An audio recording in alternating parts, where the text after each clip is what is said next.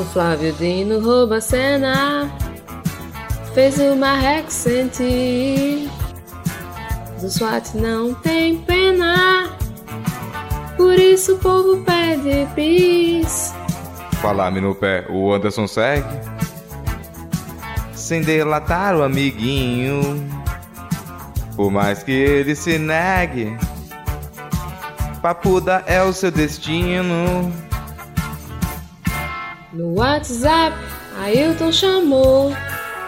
O Elcio Franco logo piscou. Vestiram os capuzes, crises. De farda, de farda, de farda.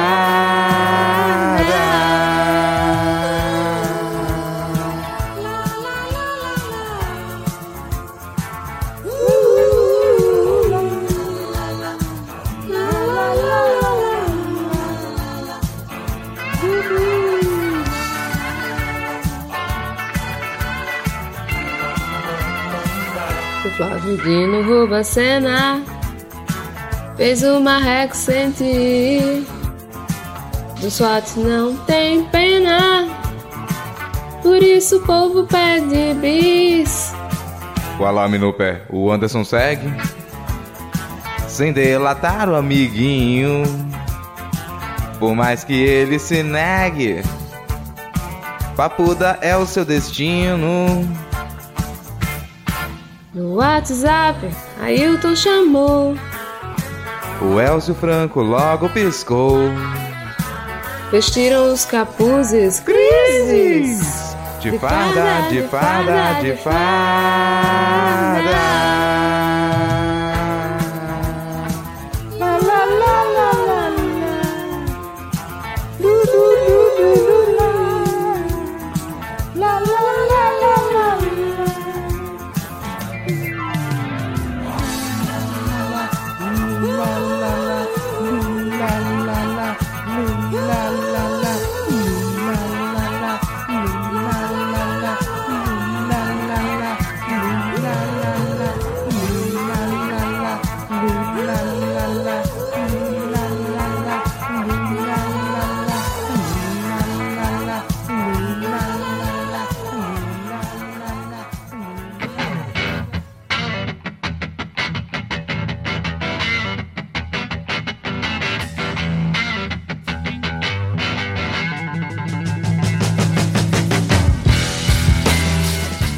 cidadão e cidadã, tudo bem? Eu sou Vitor Souza, falando diretamente do dia 12 de maio de 2023. Está começando mais um episódio do Midcast Política, no ano que esperamos ser o melhor da nossa jovem democracia. Aqui nós debatemos os fatos que ocorreram na última semana e que influenciaram no cenário da política nacional com muita informação, esperança, disposição e bom humor na medida do possível. E hoje aqui comigo temos ele que está de volta. Ele é o, o disposição da abertura, tá, gente? Vamos lá, Rodrigo Hipólito. Tudo bem, Rodrigo? Não.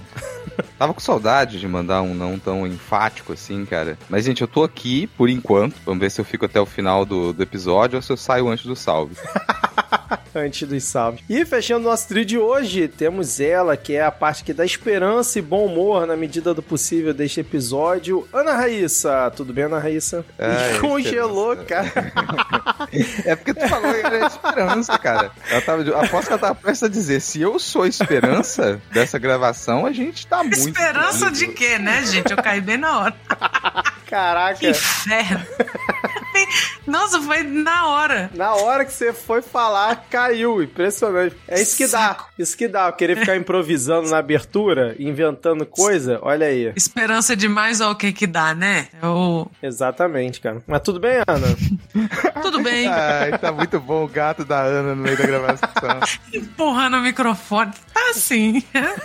tudo bem. Essa é a Pagu. O Pagu tá participando hoje aqui. Seu belo rabo Mas, aqui na tela. É, tá mastigando um plástico. Meu Deus, tá comendo plástico. Ai, ó, feliz dia das mães pra todas as mães de pet aí também. Tá chegando. É verdade. Já cara. passou, né? Quando sair esse episódio, já passou. É, feliz dia das mães aí para todas as mamães. Bom, lembrando que se você quiser mandar uma mensagem para o Midcast, nós estamos no Twitter com o perfil podcastmid, principalmente se for elogiando a paródia, né? Que na último, no último episódio aí, o pessoal elogiou bastante. Teve até videozinho lá que a gente fez e foi bastante divulgado. Então, obrigado a todo mundo que comentou, compartilhou e elogiou aí o último episódio. Rodrigo e Ana, quais são suas arrobas? No Twitter eu sou arroba Lhama na Lama, porque Lhama ainda é o melhor animal. E no Blue Sky, no céu azul, você pode me encontrar como arroba Rodrigo Hipólito. Por essa eu não esperava. Que droga. E eu, por enquanto, ainda estou só no Twitter. E se alguém quiser me ver ainda, me mande um convite, porque eu não pretendo ir pra nenhum, pra nenhum outro lugar. Não, não sou Thaís Kisuka que tem todas as redes, tem paciência, disposição. o gato acabou de dar. Cara, e ele subiu numa caixa que tá empilhado numa caixa que está empilhada numa caixa. Ele vai cair a qualquer momento. Detalhe, um dos gatos. Um dos gatos. Um dos gatos. Exatamente. São cinco. Jesus. Mas, Ana, tá chegando o convite do Blue Sky. Vou, vou te mandar em, em breve. Aê! Tá chegando então aí. lá provavelmente será Ana Raíssa, tudo junto com dois N's, dois R's e dois S's. assim como no Twitter. Não vai Tomara, ser. se Como é alguém é? pegou, eu vou ficar puto. Como é que falaram lá? Dina Raíssa? Como é que é que Dina com dois Is, dois N's e dois A's. Ai, muito, muito bom ser fã de Flávio Dino. Falaremos bastante sobre isso nesse episódio hoje. É, se você quiser apoiar o Midcast, inclusive, fica um agradecimento a todos os nossos apoiadores e aos que chegaram nessa última semana. Você pode ir lá no PicPay ou no padrim, padrim.com.br barra Midcast. Temos planos de dois e cinco reais. E, inclusive, no final do episódio teremos o sorteio do livro que a editora Jandaíra é, gentilmente nos proporcionou aqui, nos cedeu para que a gente sorteasse entre os nossos apoiadores do PicPay e do Padrim, como dito no último episódio. E fica o agradecimento também a todo mundo que eventualmente colabora lá com o Pix. Teve gente que colaborou essa última semana. Fica aqui também nosso agradecimento. O feed de paródias ainda não está atualizado, tá? Então aguarde em breve, chega lá, abre a porta Jairzinho e todas as outras ótimas paródias que tivemos aí nesse ano de 2023. Agora, sem mais delongas, vamos iniciar o episódio com o bloco O glorioso exército de Caxias.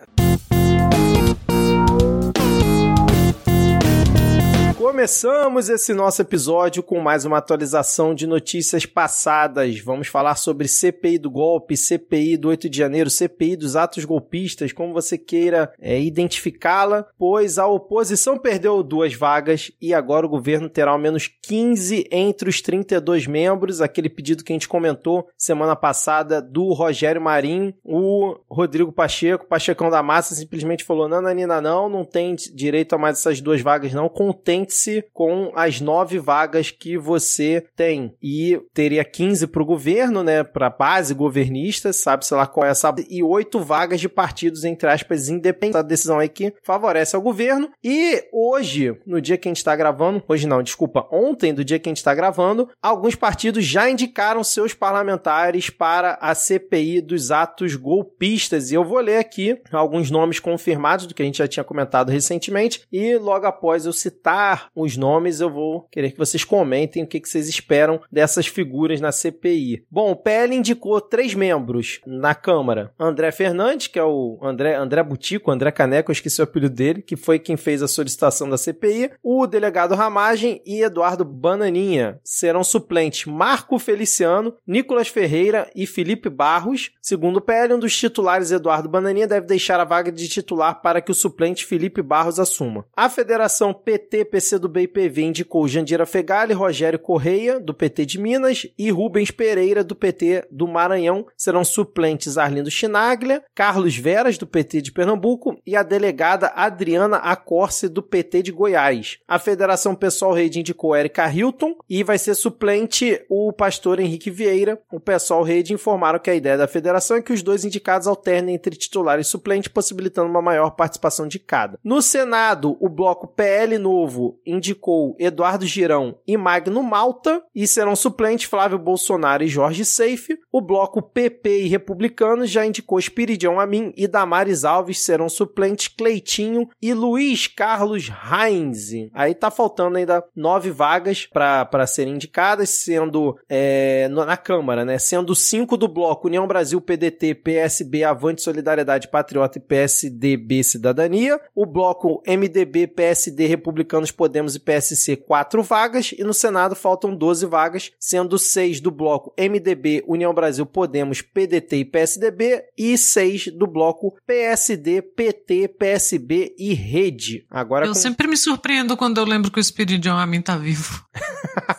Você falou aí, eu pensei o que eu sempre penso. Quê? Existe ainda. Quais são as expectativas aí de vocês para esses nomes? Esperam muita confusão? Damar, temos aí Damares, né? O Magno Malta. Olha, eu espero que a galera tenha muita paciência, porque puta merda, os- parece a, a lista de festa VIP no inferno, né? a Da, da oposição. Parece piada.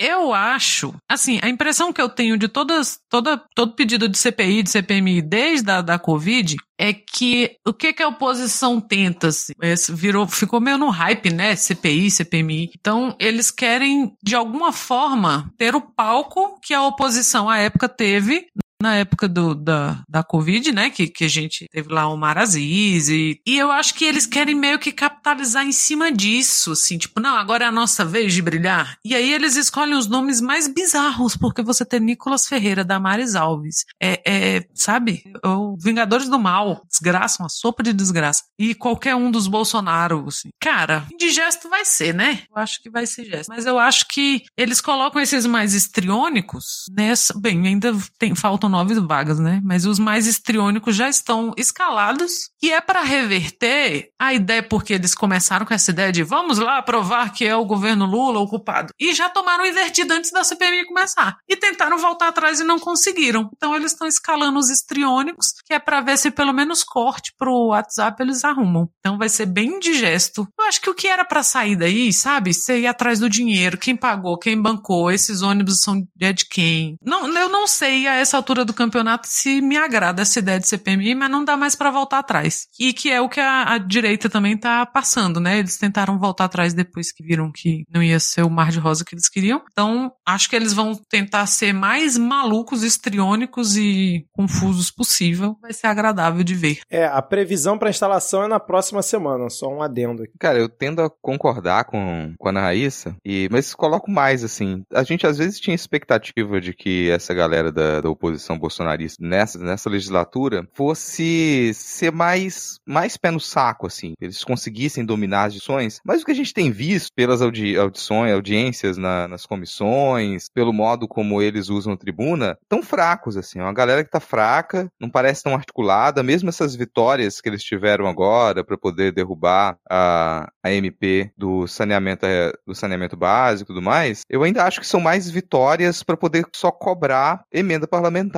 Não é uma vitória da articulação da oposição, é uma derrota do governo, mas não é uma vitória da articulação da oposição. É falta de articulação do governo. E isso não acontece dentro de uma CPI, de uma CPMI. Aliás, as coisas funcionam de outro modo. Na época que instalou a CPI da pandemia, a gente comentou muito sobre como que era diferente o funcionamento de uma CPI do que a gente está acostumado a ver na, na Câmara e no Senado, normalmente. Então, acho que a gente pode esperar que a, a oposição, mesmo que, a, que o governo não consiga a maioria, dois nomes a mais ali, maioria nessa CPMI, ainda assim a oposição tende a não dominar. Primeiro por falta de argumento, depois por falta de capacidade de reunir documentação, porque eles vão tentar reunir documentação que não existe, vão tentar construir fatos, vão tentar colar mentiras, e isso, era, isso eles não conseguiram fazer de forma modo eficiente nem quando eles estavam no governo. Pensa, na CPI da pandemia, eles eram governo, cara, eles tinham toda a máquina a favor deles, e mesmo assim eles não conseguiram reunir documentação suficiente para poder colar a versão deles na pandemia. E novamente não vão conseguir, e agora de uma maneira ainda mais fraca. E alguns desses nomes da oposição que estão indo para lá, por mais que eles sejam odiosos, que a gente entenda que fora do, de Brasília, fora da, do domínio ali do, do métier de Brasília, eles tenham toda essa relevância e consigam dominar as massas nos seus discursos, como a Damares, por exemplo, ela faz isso quando ela tá com o público dela. Agora, quando ela tá sem o público dela, quando ela é obrigada a ser colocada de frente para conversar com alguém que é intelectualmente superior, que é mais articulado, ela se retrai e ela tenta uma estratégia que não funciona para ela, que é a estratégia de tentar fazer a boazinha, de tentar ser legal, de tentar ser compreensiva, ser educada, ao mesmo tempo em que ela insere os mais diversos absurdos nas suas falas. Só que na hora que ela recebe de volta uma boa tacada na cabeça, aí ela se retrai. E esses exemplos vêm em, em situações muito específicas, assim. Por exemplo, na visita da Margarete Menezes a, nem sei qual comissão que ela tava lá, que a da, foi convidada, e a Damares, na hora que, a, que ela recebeu lá a notícia de que a Rita Lee tinha morrido, e ela se emocionou, né? A Damares tentou tomar um ar de protagonismo compreensivo. Ah, nossa, eu acho que a gente, é, presidente da mesa, acho que a gente poderia adiar essa sessão aqui em respeito à conhecida amizade da ministra com a Rita Lee. E ali, até ali ela tomou invertida. Que a ministra chegou e falou: não, não é uma questão de eu ser amiga, a gente se encontrou poucas vezes. A gente não é amiga, a gente não é próxima, é pela relevância dela. E, e fez discurso sobre a relevância da, da Rita Lee. Então, a, a, a Damares ela é desinformada com relação a muita coisa. Ela, o que ela domina é pro público dela, mas ela é desinformada com relação a muita coisa. Ela não é capaz de articular uma série de informações de diversas áreas para construir um discurso que uma CPI e uma CPMI exige. Ô, Tem ô, algumas Rodrigo, figuras. Tá pensando aqui rapidinho, sem querer te cortar. O Heinz vai ser suplente. Será que a Damares vai ser o Heinz da CPI da Covid nessa, recebendo informação do Zap, toda perdida, soltando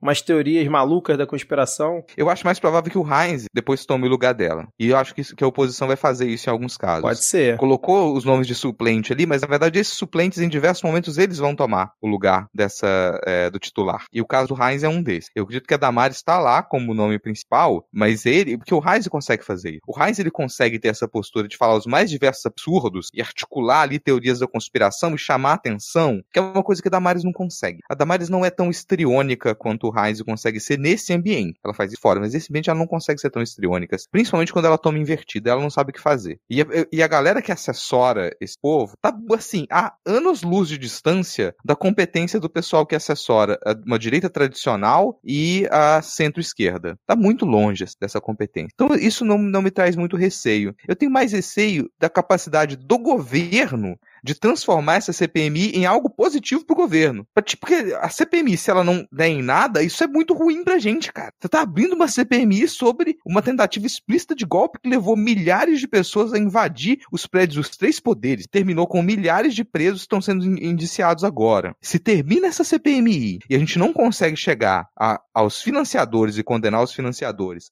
a gente não consegue deixar nítido o envolvimento direto da família Bolsonaro com o 8 de janeiro, a gente não consegue bater de forma direta, sem dó, nos milicos que estavam envolvidos nisso, e não sai ninguém responsabilizado e preso nessa história, a gente falhou gritantemente. Então a gente tem muito a perder sim com essa CPMI, que é uma maneira da oposição enterrar o 8 de janeiro. Até agora ele foi quase enterrado. O próprio PT estava querendo deixar para lá. Tava deixando para lá, não estava tomando essa o protagonismo dessa história e tentando condenar quem tem que ser condenado, responsabilizar quem tem que ser responsabilizado. Então para mim, a, a oposição agora abandona a estratégia de tentar culpar o PT, embora ainda façam isso no discurso lá, mas a estratégia grossa, ela vai estar em cima de soterrar o 8 de janeiro e que ninguém saia dali responsabilizado. Excelente, cara, excelente. Acredito nisso também. Ah, foi uma boa análise essa sua. Não tinha tentado, não tinha pensado por esse lado ainda, mas é, é bem provável mesmo. Bom, vamos seguir então aqui, porque ainda sobre o 8 de janeiro a gente teve o Xandão mandando soltar o Anderson Torres, né, que estava muito mal da cabeça dentro da prisão, e determinou determinou medidas como o uso de tornozeleira elétrica. Além disso, né, para permitir a liberdade do Torres, o ministro determinou proibição dele deixar o Distrito Federal e sair de casa à noite nos finais de semana, afastamento temporário do cargo de delegado da Polícia Federal, compareci comparecimento semanal na Justiça, entrega do passaporte à Justiça e cancelamento de todos os passaportes já emitidos para Anderson Torres, suspensão de porte de armas de fogo, inclusive funcionais, proibição de uso das redes sociais sociais e proibição de comunicação com os demais investigados no caso. E na decisão, o Xandão disse que ele não, não via mais motivos para ele continuar preso preventivamente porque as investigações já poderiam transcorrer normalmente com o ex-ministro em liberdade. E ainda sobre o Anderson Torres, ele finalmente foi lá na PF dar o depoimento dele e disse que toda aquela operação da PRF no dia do segundo turno da eleição foi porque ele estava apenas muito preocupado, gente. Ele estava muito preocupado com possíveis crimes eleitorais que estavam sendo cometidos e ele estava querendo combater isso independente de qual candidato estivesse sendo beneficiado pelos delitos. Ele estava apenas cumprindo a missão dele, gente, como ministro da Justiça que ele era à época. Então, assim, é mais essa atualização a respeito do Anderson Torres. Vocês querem comentar alguma coisa? O crime dele foi amar demais a democracia. Exato, ele é Augusto Aras. Cara. Que dupla. Cara, ó, tem um negócio que eu já comentei antes, e não é exagero. Considerando o histórico, o Anderson Torres estava seguro preso na PF, tá?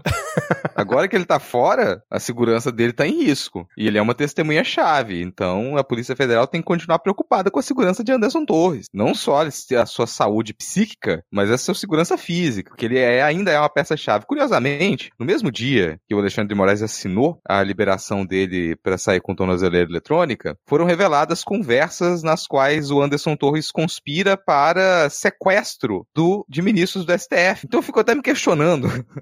Pô, agora que ele acabou de ser liberado, me vem essa. Será que ele vai continuar a ser liberado ou será que vem uma nova acusação em cima do Anderson Torres por conspiração para sequestrar ministros do STF? Que convenhamos, assim, a gente já fala de tanto absurdo, É. né?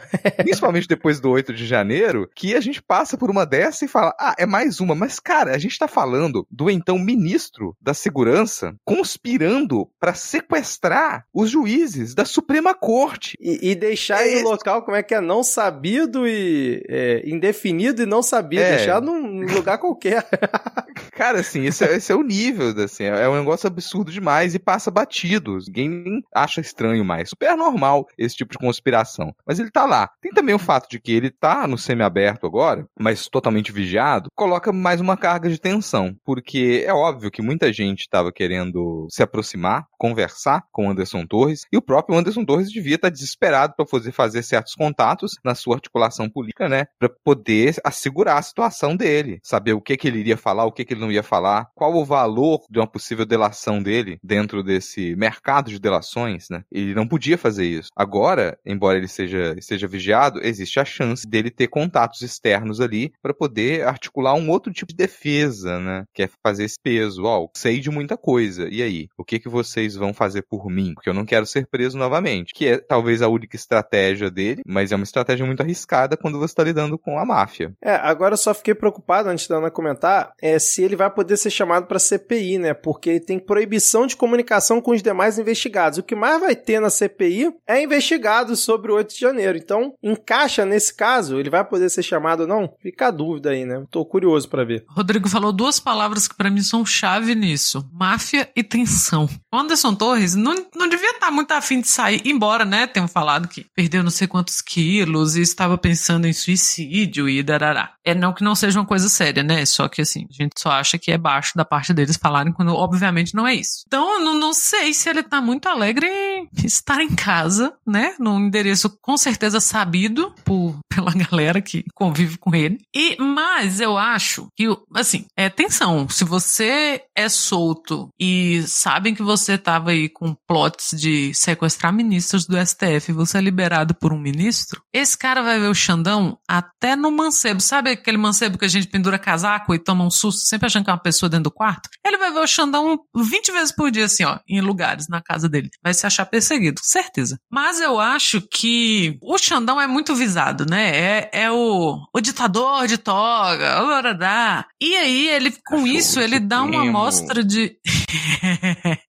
E ele dá uma amostra meio de, de sabe, uma democracia fria na letra, assim. Não, não tem motivo pra ele estar preso, porque ele estava preso, era prisão preventiva e não tem mais motivo. Então ele tá sendo muito cauteloso, eu acho. Mostrar que não, que ele não tá de revanchismo e, e longe de mim defender o jardineiro paraguaio. Mas eu acho que isso desarma um pouco a oposição, a oposição não, né? A, a máfia do, desse discurso de que ele estaria fazendo, eh, perseguindo, ou essa ideia que eles quiseram colar de que, olha, se alguma coisa acontecer ao Torres na cadeia, a culpa né, é de quem o manteve preso e tal, porque essa desculpa o tempo todo de que, olha, ele não tá comendo, olha, ele tá com pensamentos assim, assado e tal. Então, mas eu não acho que ele esteja muito feliz de poder encontrar quem ele vai encontrar quando ele sair dali, né? Porque não é só a família mafiosa. Vamos lembrar que Ibanez peitou Deus e o mundo para mantê-lo como secretário de justiça. E Ibanez não é a flor que se cheire. A gente estava falando de máfia aqui e não tem só a família Bolsonaro, né? Ibanez é da pior laia que existe nesse Distrito Federal também. Então, ele, ele não peitou Deus e o mundo, ele não comprou a briga pelo Torres para agora ele fingir que, opa, então, é, bicho, você foi preso, cuida da sua vida, depois a gente se fala. Coisa não está boa para ele. Eu acho que essa delação dele tá valendo ouro mas pro próprio, sabe? Ah, eu vou delatar logo e conseguir aqui um jeito de me embarrear, sei lá. Mas dó nenhuma, não tenho. Não, e para você ver como o Xandão, ele não é essa pessoa vingativa e que leva pro coração, leva pro pessoal. Hoje, ele revogou as medidas cautelares contra o Zé do Trovão. Zé do Trovão não, contra o Zé Trovão. E, inclusive, ele já retirou a tornozeleira. E uma notícia que também é, saiu agora há pouco foi que o Rodrigo Pacheco teria mediado com o Alexandre de Moraes a liberação dessas medidas cautelares do Zé Trovão. Assim, faz o menor sentido na minha cabeça, mas tá aqui naquele site de fofoca por Metrópolis. Mas assim, esse é o nosso Xandão que não leva pro pessoal, apesar de muitas pessoas acharem que sim, pô, liberou até o Zé Trovão. E o Rodrigo comentou, né, de coisas absurdas que a gente escuta e acaba, né, acostumando. A gente teve aqueles dois bolsonaristas que simplesmente tentaram explodir uma bomba na véspera do Natal no aeroporto de Brasília. E eles foram condenados pela justiça, né, a 5 e 8 anos de prisão. O George Washington foi condenado a 9 anos e 4 meses e o Alan Diego condenado a 5 anos e 4 meses por terem armado uma bomba na entrada do aeroporto de Brasília num caminhão-tanque.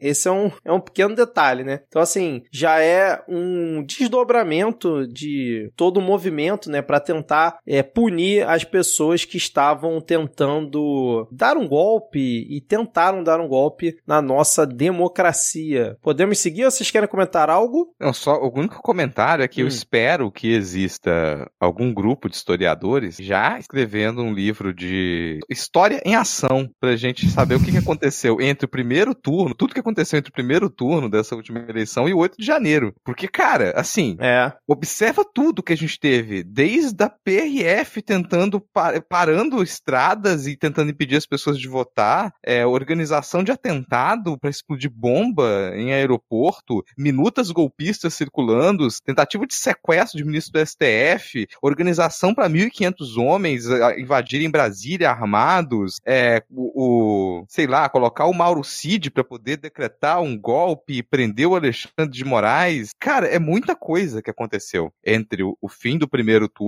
das últimas eleições e o 8 de janeiro. Isso aí, quando sair a série, essa eu vou.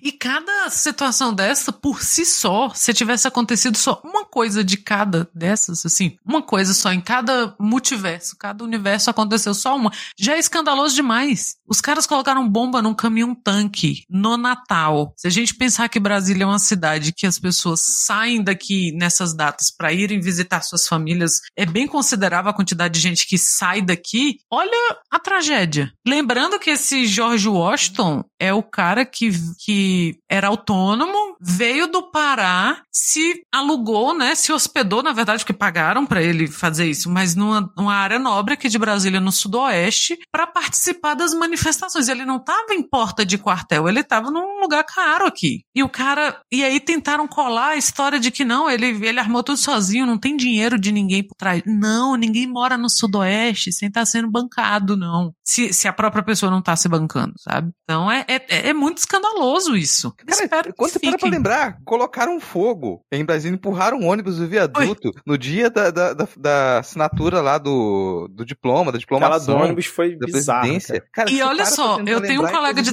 é, eu tenho um colega de trabalho que ele estava saindo, porque eu lembro que eu falei com vocês assim, quando vocês começaram a mandar lá no grupo que estava acontecendo, eu falei, caramba, eu tô num, num rolê de trabalho, era numa confraternização de trabalho e não tô vendo nada assim, não tá aqui de onde eu tô, tá tudo tranquilo, porque a gente tava bem longe no Lago Sul. Esse colega saiu sem saber de nada, vou-me embora, foi embora mais cedo. E quando ele estava passando, fazendo a, a curva para pegar esse viaduto, ele disse que tinha já policial na rua fazendo assim para ele voltar com o carro. Quando ele olhou para cima, ele achou que o ônibus estava caindo assim, depois que ele viu o que, que aconteceu. Este mesmo colega foi levar um familiar, eu acho, no aeroporto de Brasília, alguns dias depois, e estava saindo e falou: Ué, será que aconteceu alguma coisa? Tanto bombeiro, tanta sirene, e voltou para casa. assim. Ele chegou em janeiro assim, cara, eu não posso sair na rua mais, porque qualquer coisa eu tô enfiado no meio. E ele, sim, de gaiato, nas duas situações. Se- seria bom ter a agenda dele, né? Quando ele estiver na rua, você fica em casa. Mas pensa Fala, pelo cara. lado bom. Em todos os lugares que ele tava, ele se safou. É verdade, é, É. verdade. Agora, eu Mas achei quantas pouco, vezes você né? se safa? Eu achei pouca a condenação, nove anos e seis anos, mas enfim, né? Aqui não tem nenhum jurista, então acho que não tem como avaliar isso, mas é, é pouco pelo que eles tentaram fazer, na minha opinião, né? Agora, falando em golpe de Estado, em coisas absurdas, a gente teve mais um capítulo absurdo em toda essa história que a gente vem vivendo desde aí do, do segundo turno, do 8 de janeiro, que foi aí a volta do terrível homem do broche de caveira, o Elcio Franco, aquele mesmo que era o ex número 2 do Ministério da Saúde, depois foi assessor da Casa Civil. Ele também trocou áudios com aquele Ailton Barros, que é o 01 do Bolsonaro, tramando um golpe de Estado, né? Ao ponto deles já terem ali uma ideia de mobilizar mais ou menos 1.500 homens. Então, o, o Elcio Franco eh, mandou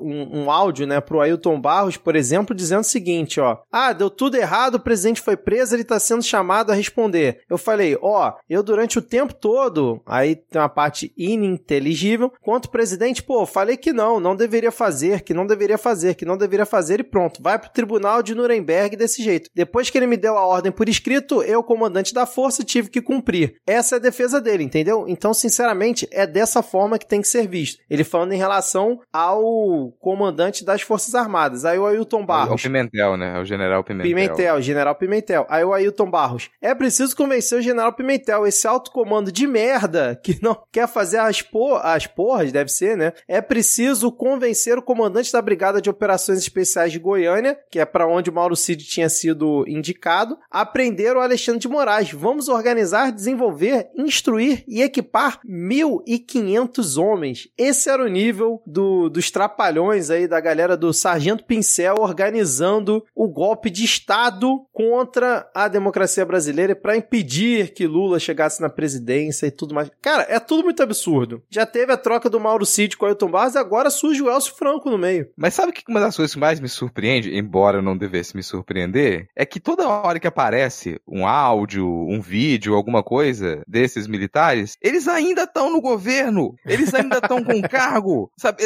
Assim, não tem como não criticar o governo do PT. Não tem como, cara. Não é possível que essa galera, essa galera ainda tá com cargo. Toda semana se descobre 10, 20, 30, até centenas de militares com cargo no governo, tá dentro de secretaria, tá dentro de organização ligada ao governo. Como que esse pessoal tá lá não foi demitido? O terrível homem do de caveira, ele tava com cargo ainda. Ele ainda era conselheiro de uma estatal, sabe? Como, cara? E, se, e pode, escrever, a gente vai chegar até o final do, desse mandato do PT e ainda vai estar descobrindo militar que continua com cargo, porque o governo se recusa a fazer a limpa. Ah, começou, você vê, começou a limpa no GSI três semanas atrás, pararam. Aí todo mundo ficou na expectativa, ah, agora vão, vão encerrar com essa porcaria de GSI, essa merda de cabide de emprego de militar, que era duzentos e tanto exonerados. E quando você pensa que no mínimo vão colocar um civil para poder comandar o GSI, não. Eles voltam atrás e colocam de novo um general. E aí vamos reestruturar o GSI. Com general de novo? Com os milicos de novo? Reestruturar o caralho. Vai continuar a mesma coisa. E agora a gente simplesmente sai de cena, não chama mais atenção, trocou até, sei lá, o general que colocaram agora, ou algum outro militar que colocaram agora, aparecer em mais áudios vazados, e você ter que ir lá e demitir mais um, e exonerar mais um. E quando é que vai aceitar fazer a limpa? E demitir todos os militares que estão no governo, tirar eles de todos os lugares, passar o pente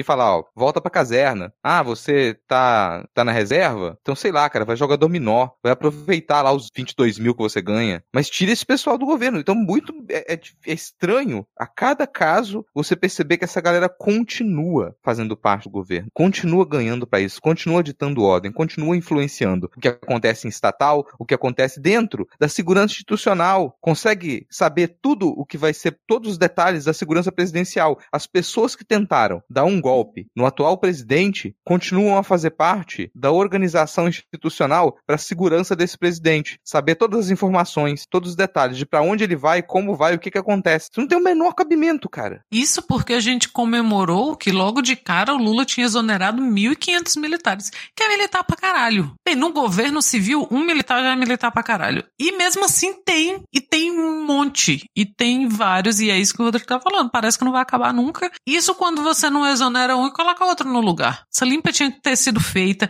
Aquela proposta que o PT encabeçou, não sei há quantas andas, de que militar não poderia se, se candidatar a nada, a menos que, que fosse, sei lá, aposentado ou saísse das forças, tinha que ir pra frente. E é o que eu vejo. O vira-casacas, por exemplo, os meninos batem muito nessa tecla. O momento para fazer isso é agora. Não tem outro momento, sabe? E eu, sinceramente, fico estupefata de pensar que Luiz Inácio, sabe? Que até a Janja já pôs uma pressão de, porra, vai pôr um general de novo? Vou. Porra, então conta pra gente qual é o plano aí, Lula, porque tá difícil. Tá difícil a gente não discordar profunda e veementemente disso. E a galera comemora, na isso, a galera comemora que não tá tendo declaração golpista de general. É. É. Perguntar, Ai, mas olha só bom. como é que tá tudo bem, tá tudo pacificado. Nos últimos meses, você viu alguma declaração golpista de general? Alguém reclamando de alguma coisa? É claro que não reclama, não tem do que reclamar. Vida Reclama boa dessa. É, então, antes reclamava porque, sei lá, cara, reclamava porque alguém fez uma crítica, porque um jornalista fez uma crítica, porque um senador foi lá e fez uma crítica. Agora nem isso tem. É. Não, e antes No tinha a guarita do governo, né, Pra fazer esse tipo de reclamação. A guarita não, guarida. E o a gente ainda tem que aturar o Múcio na comissão lá da Câmara falando que não tem política nas Forças Armadas, que tá tudo tranquilo, que as Forças Armadas não se envolvem politicamente, que foi um pequeno grupo, coisas esporádicas. Pô, tá de sacanagem, né? O- como diz o Medo e Delírio, o nosso general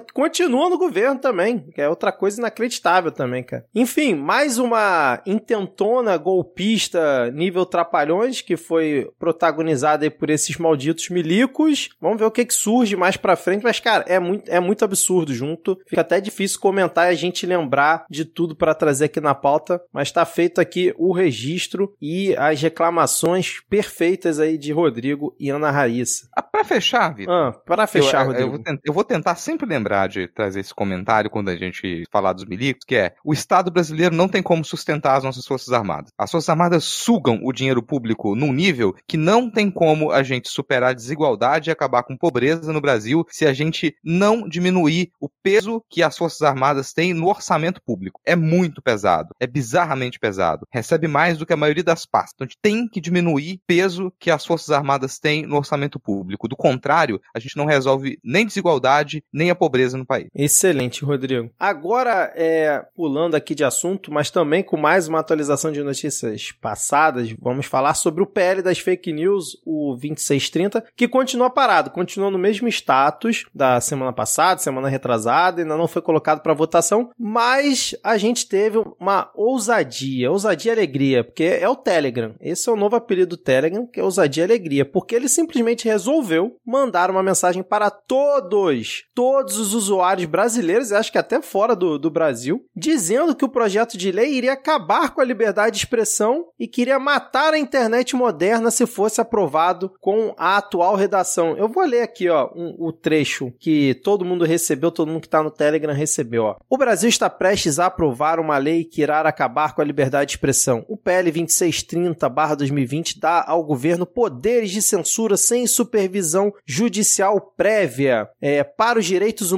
fundamentais, esse projeto de lei é uma das legislações mais perigosas já consideradas no Brasil. Aí tem um link, né, do Lei aqui o porquê, que direcionava para um grupo do Telegram. Fale com seu deputado aqui ou nas redes sociais hoje mesmo. Os brasileiros merecem uma internet livre e um futuro livre. E a gente tava falando aqui de muitos absurdos, né? A gente teve ali aquele link do Google na página inicial, absurdo para tudo quanto é lado, mas eu que também, assim como o Rodrigo, não deveria me surpreender, essa me surpreendeu porque o Telegram foi usado, cara. Você usar a sua plataforma, a sua massa de, de, de pessoas que você tem ali cadastrado e disparar uma mensagem em massa para todo mundo do país, atacando um projeto de lei que o Congresso está discutindo e vai votar em breve, realmente foi muita ousadia. E aí, só para completar antes de vocês comentarem, nessa mensagem eles citavam a Meta e o Google, né, como também, é, vamos assim, cor corresponsáveis não, mas como interessados no assunto. E aí a Meta foi lá e fez uma publicação dizendo que refuta a citação à empresa na mensagem do Telegram, e a Google fez a mesma coisa dizendo que não tinha dado qualquer tipo de autorização e não reconhecia o conteúdo da mensagem do Telegram. Que Pior que cê- coisa é, pro- é burro proativo, né? burro, burro proativo é De- de- se lascaram. Cara, e assim, depois mandaram outra, né? Opa, então, o É, governo porque- mandou a gente vir aqui pedir desculpa. Xandão, o Xandão, vigiando e punindo, né, determinou que fosse retirado e enviasse uma errata, vamos dizer assim, né? Mas foi impressionante, assim, no momento que a gente recebeu, todo mundo começou a postar, né? Teve esse, esse movimento de, porra, todo mundo recebeu essa palhaçada e foi palhaçada indescritível. E assim, já começou os movimentos de, ah, mas dessa jeito a plataforma sai do país. Cara, o que não falta é quem quer abocanhar um mercado de 200 milhões de pessoas igual o Brasil, ainda mais viciado em, em aplicativo de troca de mensagem. Ai, vai abandonar o Brasil? Que pena. Foi tarde. A mesma coisa da Uber, por exemplo. Ah, mas aí a Uber vai sair do Brasil. Foi tarde. Não existe vácuo nessas áreas. Não existe, ah, nossa, vamos ficar. Nunca mais vamos ter uma, uma plataforma para a gente, sabe, é, fomentar o nazismo. Sim, que bom, porque é isso que o Telegram está fazendo, né? A grande reclamação do Telegram é que ele não quer fornecer os dados para investigação de grupos né, de, de núcleos neofascistas, de, de, de rede de, de, sei lá, de tudo quanto é tipo de tráfico e, e, e, pedofilia e o caralho a quatro. Não, a segurança dos nossos usuários em primeiro lugar. E aí fica nessa de, ah, então tá, nós vamos abandonar esse mercado no Brasil. Sabe, é só lembrar que eu acho que é na Alemanha que não tem Uber mais, sabe? Você vê, o mundo acabou, não acabou. Ah, vai sair do Brasil. Tá, então que saia o S. É, é, a gente tem que escolher entre democracia e, e Telegram. Não faz sentido sentido. Não faz sentido. Olha, é a Google ou é a nossa democracia? É a Meta ou é a nossa democracia? Não, não, existe essa correlação social. Não tem. Então, tentaram pregar aí esse, esse espantalho. Eu acho que saiu pela culatra. Primeiro pela, pela determinação do Xandão e depois pela Meta e a Google terem tirado o corpo fora. Então, pegou mausaço pro Telegram. Acho pouco, sabe? Acho pouco. Tem que começar a fazer igual. Teve uma época que a justiça fazia isso, né? Qualquer coisa, tirar o WhatsApp do ar. Aí a galera ficava desesperada. Ah. Quanto a mim, é menos um aplicativo para me encher o saco. Pode sair do Brasil. E assim, eu não duvido que saia. Eu também não me surpreendi com isso, não me surpreendi porque a gente tá lá conversando numa rede social que foi comprada por um bilionário que pediu 42 bilhões em empréstimo para poder comprar uma rede gigantesca e falir essa rede. Simplesmente porque, sei lá, cara, ele tava chateado com o fim do casamento dele, tava frustrado com as, todas as plásticas que ele fez e ele acabou parecendo um sapo pelado, sei lá o que. E o cara me vem e compra o Twitter e faz aquilo que a gente tá vendo que o Twitter virou. Destrói a empresa, perde valor de mercado de forma vertiginosa. Então não me surpreende que o dono de mais uma Big Tech, ele resolva meter o louco e falar: "Ah, não, esses aqui são os meus ideais e eu vou sim sair desse mercado de 200 milhões de usuários". Eu acho que sairia, porque se a gente já tem esse exemplo do que aconteceu com o Twitter, o que que qual a novidade de um bilionário fazer isso? Nenhuma. E eu vou querer deixar uma mensagem aqui para o fanboy de bilionário. Você, fanboy de bilionário, que nos escuta, não sei porquê, mas está nos escutando. Você acha que pode ser horrível a saída do Telegram do Brasil? Você está pensando pequeno? Onde você vê censura, eu vejo oportunidade. Por que raios você aí, que é da tecnologia, se acha mais inteligente que a maioria, né? Que é capaz de escrever códigos. As pessoas não compreendem os seus códigos. Por que raios tu não cria a sua futura Big Tech, o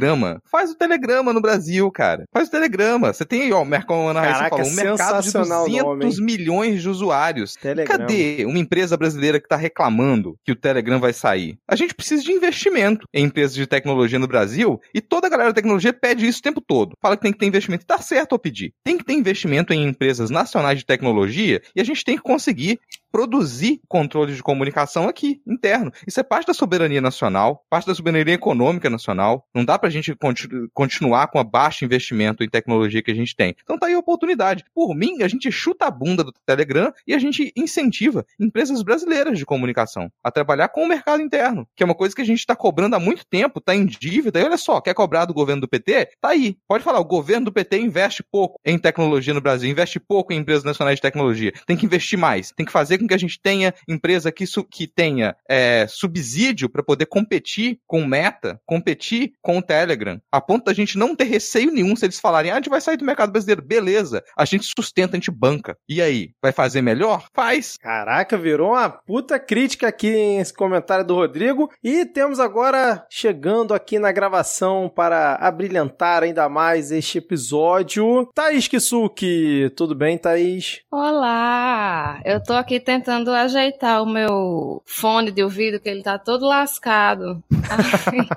Falta investimento em tecnologia. Tá vendo? Como- na como na falando. prática, o que estava sendo dito.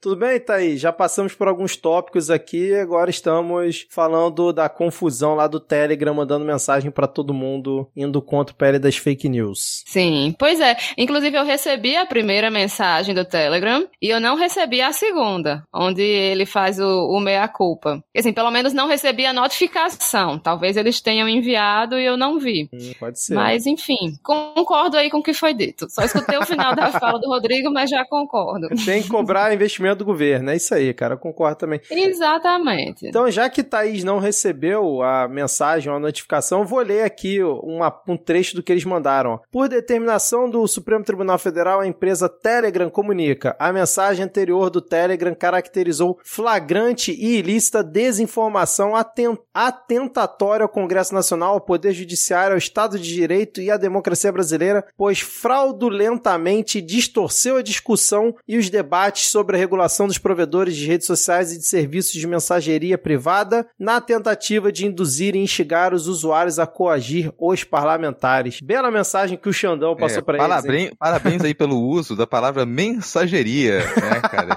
Típica do português do século XIX.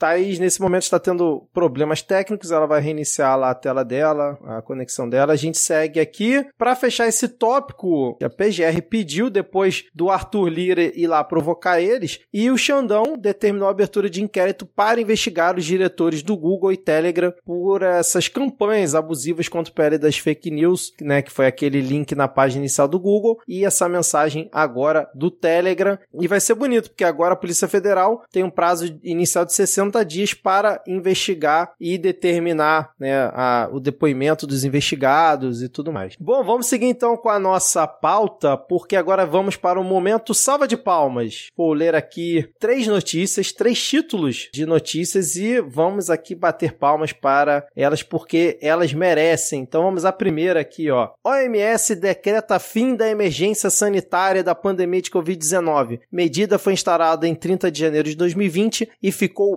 1.191 dias em vigor. Não significa que a Covid acabou, disse Tedros Adhanom.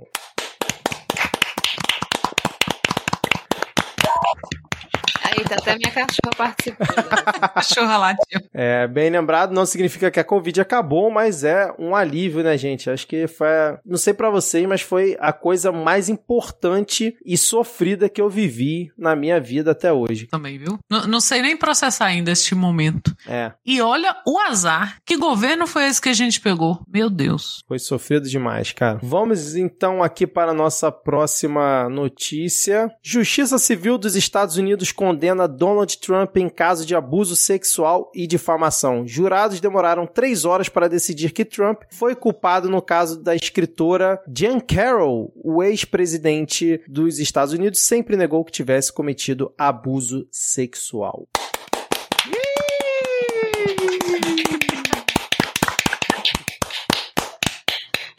Que esse seja o primeiro de muitos, né, cara? E agora, a, a próxima, então, acho que o Rodrigo vai dar um grito até, até mais alto, que é uma vaia nordestina até mais alta aqui, ó. Tem que ter vaia cearense. PGR pede condenação de ex-senador Fernando Collor a 22 anos de prisão por suposto pagamento de propina. Vice-procuradora-geral reiterou argumentos já apresentados pela PGR em 2019. Vai levar na poupança! Pega o pau! Baixa até o Didi ali no Rodrigo.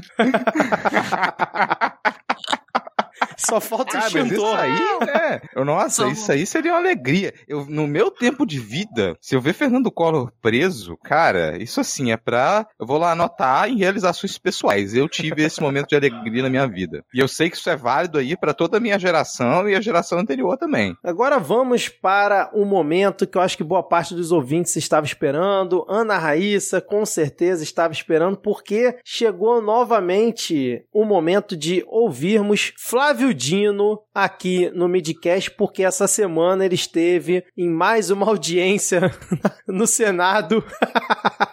Eles não cansam, né? E assim, cara, foram muitas lapadas do Flávio Dino na, nos senadores de oposição, mas vamos começar porque, pela que mais ganhou destaque, que foi ele respondendo o Marcos Duval durante a audiência na Comissão de Segurança Pública. Vamos escutar aí o Flávio Dino. Não precisa o senhor ir para a porta do Ministério da Justiça fazer vídeo de internet. Porque se o senhor é da SWAT, eu sou dos Vingadores. O senhor conhece Capitão América, Homem-Aranha? Então é assim que a gente faz o debate democrático. E aí, Ana Raíssa, quem seria Flávio Dino nos Vingadores? Diga pra gente. O Thor. Ele falou que gosta do Thor e do Homem de Ferro. Eu, eu vou, vou de Thor. Achei Cara, já nasceu Calça do. Martelo. Ai, perfeito, melhor ainda. perfeito. Já nasceu clássica. Essa fala de Flávio, esta lapada já nasceu clássica. Porque eu, eu tô até impressionada que foi só essa semana. Depois ele foi, eu não sei se foi na Globo News, os jornalistas estavam meio de risos lá, né? Ah, porque agora o senhor ficou famoso aí, os jovens fazendo meme do senhor nos Vingadores e tal. E ele falou uma coisa importantíssima, e quem é do Maranhão já, já tinha sacado, né? Quem passou o governo do Flávio Dino lá. Que é uma coisa que ele diz, se o cara vem com deboche, gente, não adianta nós da oposição, da oposição, olha eu, né? Sempre oposição à esquerda.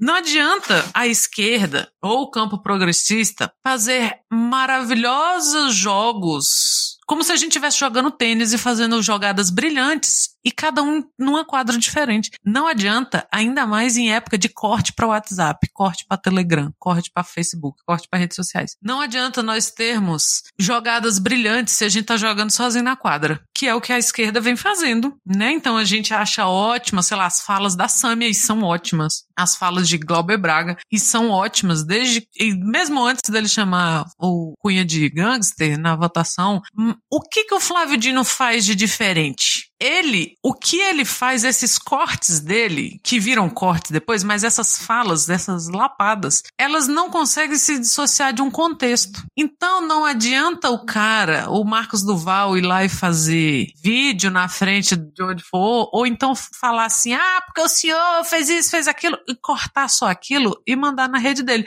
Porque o Flávio Dino costura de uma forma que aquilo não funciona só. E isso é brilhante, porque desmonta. Você não pode ficar só com o lado deles. Porque desmonta os caras. Não é à toa que o Marreco fica triste. Não é à toa que o Marcos Duval depois ficou tentando, sabe, umas piadinhas gordofóbicas para ver se, se saía por cima e a galera descobriu o quê? Que é, ele é o, o, o opressor que já foi oprimido, né? Porque é um cara que já fez bariátrica. E agora tá de, de palhaçada aí. Então, o Flávio Dino, ele tira esse protagonismo e foi o que ele falou. Eu vou tratar com deboche quando eles me chamarem lá para fazer deboche, para fazer corte pra internet.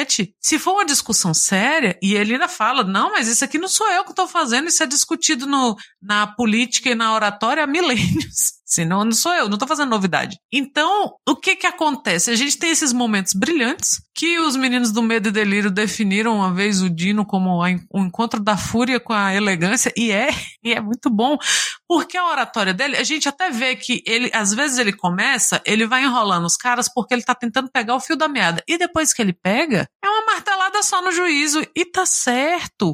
Tem que começar a tratar com deboche quando os caras querem palco para deboche. E aí você vai, sei lá, você tem o Silvio Almeida, que deu aquela invertida no girão na maior da classe, das classes, e de uma forma muito tocante, porque o Silvio Almeida é esse cara tocante, assim, ele tem sempre palavras bonitas e muito bem colocadas, porque o tema que ele trata no Ministério dos Direitos Humanos é um tema sensível, então ele também faz esse tipo de coisa, mas de uma forma mais sensível. E desculpa te interromper, Ana Raíssa, mas tem um detalhe diferente também. As pessoas não vão atacar pessoalmente o Silvio Almeida. Quando ele tá lá, e é o diferente que fazem com o Dino. Com o Dino atacam ele, atacam a pessoa dele. É. Com o Silvio Almeida não, vão tentar construir uma coisa em cima da pasta dele, em cima dos temas que ele discute. E ele não permite que isso aconteça. E só pra já deixar você continuar falando, o Flávio Dino provavelmente escuta o Midcast. Que é uma coisa que desde lá do começo a gente fala, olha só, não tem que ficar discutindo com seriedade absurdos. Quando você recebe um absurdo, você não discute com seriedade. Não pode fazer isso, cara, porque você valida o absurdo. É, exatamente, você valida aquilo enquanto tópico. Não, então vamos falar disso. Isso. E o que, que o Flávio Dino faz? Ele descasca. Ele mostra o tanto que aquilo é ridículo. E a gente ainda morre de rir, né? Que é o melhor. O Capelli tá aí, é o maior fã que o Flávio Dino tem é o Ricardo Capelli. E, e, tá, e tem que tratar assim, e tem que ser assim. E, né, e como nós vamos discutir nesse bloco, isso tem gerado resultados, né? Exatamente. Pra... E, então... e, Ana, antes do Rodrigo comentar ou da Thaís comentar que caiu e já voltou, vamos escutar um segundo áudio do Flávio Dino. Geralmente eu, eu costumo colocar só um, mas vamos escutar um segundo que é uma das lapadas que ele dá no Marreco, no Sérgio Moro, que foi acho que um dos que mais sofreu na mão das respostas do Flávio Dino durante essa audiência. Finalmente, sobre esse tema que o senhor diz sobre deboche. É, senador Moro, é, eu vim aqui como ministro, como senador da República, para ser respeitado. Se um senador acha que pode cercear a minha palavra, se um senador diz que eu tenho que ser preso, isto é respeito? Pense bem, pense com a sua consciência. Se isso aconteceu com o senhor, de alguém interpelar o senhor e dizer: eu sou uma pessoa honesta, eu sou ficha limpa, eu, eu fui juiz, nunca fiz conluio com o Ministério Público, eu nunca tive sentença anulada. E por ser um juiz honesto, por ter sido um juiz honesto, por ter sido um governador honesto, é que eu não admito que ninguém venha dizer que eu tenho que ser preso. Isso é desrespeito. Quem tem honra age assim. E, portanto, eu repilo veementemente qualquer ofensa à minha honra. E ninguém vai me impedir de defender a minha honra. Porque tem, quem tem honra defende. E é, é essa a minha veemência, é essa a minha incisividade, essa é a contundência dos justos. E por isso eu farei e farei de novo. Todo debate parlamentar que for sério, conte comigo. Debate parlamentar que desbordar do decoro parlamentar vai ter a resposta devida. É um direito e uma obrigação minha. Eu tenho família, eu tenho ficha limpa, eu tenho currículo, eu tenho trajetória nos três poderes do Estado. E é por isso que às vezes eu sou incisivo diante da proporcionalidade da ofensa. O que este colega seu tem feito reiteradamente, todos os dias, é me chamar de lixo, bandido, mau caráter, que eu tenho que ser preso. O senhor acha que isso é respeito? E essa é a razão da minha resposta em relação a esse tipo de ofensa grave que quebra o decoro parlamentar e eu conto com o senhor, inclusive, para que esta casa e outras casas parlamentares possam cumprir a Constituição. Ok. Rodrigo, o que, que você achou do Flávio Dino falando para o Marreco que ele foi juiz e nunca teve condenação dele revista, sempre foi íntegro, e depois o Marreco se tremendo lá, segurando o microfone. é maravilhoso, cara. É, regozijo. Eu sinto regozijo, porque tem um detalhe que é é muito divertido nessa interação entre o Flávio Dino e o Marreco, que é o Marreco demorando vários minutos para perceber que tá sendo zoado. Ele é um indivíduo tão tacanho, sabe, com um, um, horizonte cognitivo tão restrito, que ele não consegue entender que tá sendo zoado. E quando ele entende, você vê que ele arregala os olhos, e aí ele interrompe, e aí ele puxa o microfone e fala que não vou aceitar se tratar dessa maneira. Mas é muito demorado, cara. É um indivíduo com raciocínio muito lento, muito estreito. E isso, a parte que mais me diverte. E perceber, assim, que o, o Flávio Dino tá ali como, bom, é o que você esperaria dele, ele tá ali como superior, lidando com um sujeito que ele é ínfimo, ele é pífio, ele, ele não tem relevância nenhuma pra política nacional, a não ser o parte do desastre que ele causou. E eu gosto de ver que essa galera que a gente cantou a pedra, que não conseguiria se sustentar em Brasília, realmente está mostrando isso. Não consegue se sustentar. Não tá acostumado com aquele ambiente, nunca teve relevância política. Se candidatou e se elegeu para poder se safar, para poder ter imunidade parlamentar mas chega lá e não consegue encarar um diálogo desse, não consegue encarar uma discussão dessa. Mas ao mesmo tempo, Vitor, eu fico um pouco, é, eu acho um pouco triste. É o que a gente tem para hoje, é o que tem para a política brasileira hoje, mas é muito triste de perceber que a grande maioria dessas lapadas do Flávio Dino e de outras situações em que ministros do governo são convidados para essas comissões não são exemplificações do óbvio. O que eles fazem é repetir a descrição de alguns elementos que eles são basais da estrutura política brasileira. Eu, eu acho muito triste o Flávio Dino ter que explicar o funcionamento das prerrogativas dos três poderes. É triste isso. Porque ele está ali conversando com pessoas que foram eleitas para o Senado e para a Câmara e que desconhecem em absoluto algumas coisas muito simples. E aí você pensa, caramba, a gente tá lá com uma, uma quantidade enorme de representantes da extrema-direita que eles não sabem como que funciona o sistema público. Eles não têm a menor ideia do que como funciona a nossa democracia, qual é a divisão de responsabilidades dos nossos três poderes. Eles não sabem como é que funciona o site Jus Brasil.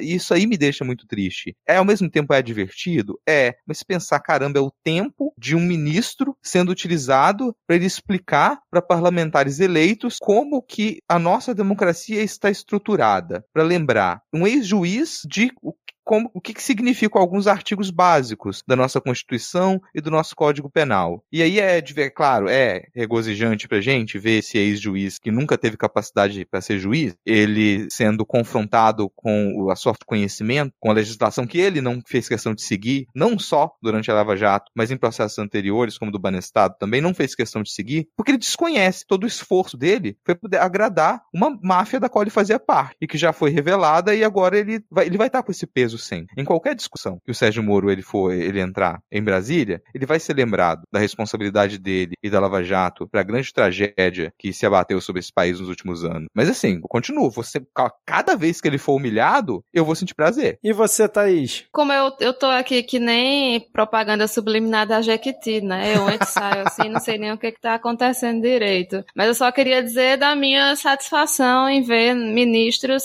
falando sobre quadrinhos no meio das sessões, né? Teve Flávio Dino aí falando sobre os Vingadores, o ministro Silvio, que é também leitor de quadrinhos, já fez até resenha de um quadrinho de, de Hugo Canuto no Universo HQ. Mas voltando ao assunto, é, eu achei muito pertinente como o Dino foi enfático, é, principalmente com, com a duplinha, né, Suat e Marreco, que ele, ele falou com todas as palavras que ele não ia aceitar essa coisa de ficar é, deputado, senador, falando que ele é corrupto, falando que ele é bandido, que ele merece ser preso, não sei o quê. Porque isso, assim, é, é, é a gente sabe que, que já teve muito muito, muito conflito, muita briga na, na, na, nas câmaras brasileiras, mas do jeito que a coisa está hoje em dia, já passou de todas as, toda a civilidade, né, de que deveria haver, é, não sei nem se, se, às vezes até, de fato, até passa mesmo do, do decoro, né? Então, assim, esse, esse, esses, esses comentários que o Dino faz e que ele foi enfático em dizer que todas as vezes que alguém for falar contra a honra dele, ele vai ser, ser enfático e vai devolver, que é, é, é uma forma também de, de desmontar esse, esse argumento deles que, independente de ser verdadeiro ou não, acaba pegando, né? Você chega fala que. Você vê, né, aquela história do, do, do Deltan, que falou na, da, da, na semana passada que o governo do PT foi o, o, governo mais corrupto da história do planeta Terra. Então, assim, é, é, essas coisas, querendo ou não, acabam é, delimitando,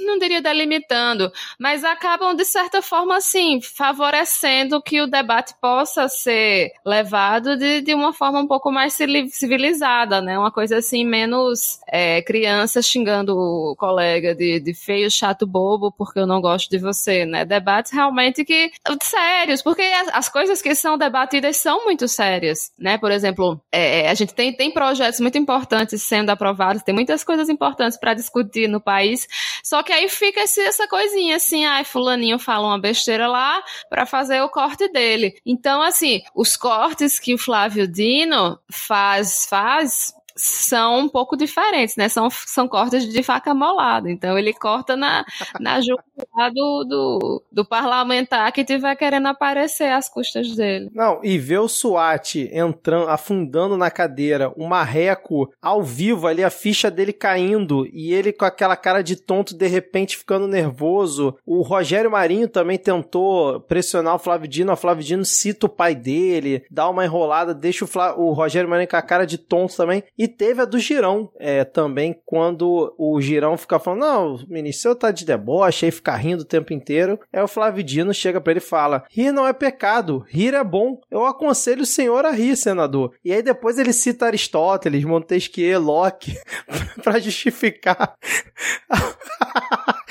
a função normativa que ele estava explicando anteriormente e que o Girão tentou atacar. Essa parte também foi maravilhosa. Inteligência que... e deboche na mesma medida. É, cara, a gente não deveria estar tá rindo tanto realmente de uma situação tão séria como é uma audiência numa comissão dentro do Senado, mas não tem como, né, cara? Porque o nível da, da oposição, como diz o Rodrigo, é baixíssimo, não tem como. É, agora tem uma coisa, Vitor, que quando esse pessoal começou a tentar chamar todos os ministros para a comissão, e é de uma maneira absurda mesmo, tá, gente? É 55 convocações do Flávio Dino para estar tá presente em comissões. 55 convocações. E assim, ele vai estar tá uma toda semana ele vai estar tá numa comissão. É para tentar fazer com que ele não trabalhe, sabe? E, e, sim, tentam fazer isso, mas não funcionou. Eu lembro de algumas semanas ter uma manchete, não lembro qual jornal, mas uma manchete explicitamente comprada. Foi logo depois das primeiras visitas do Flávio Dino e que todo mundo que viu falou, cara, a oposição se fudeu ao tentar fazer, chamar ele tentar. E a manchete era: oposição usa comissões para encurralar ministros do governo. Onde que tá sendo isso? Porque assim, se for encurralar, é aquela fala, né? Ah, não sou eu que tô preso aqui com vocês, vocês estão presos comigo. Porque o pessoal saía de lá chorando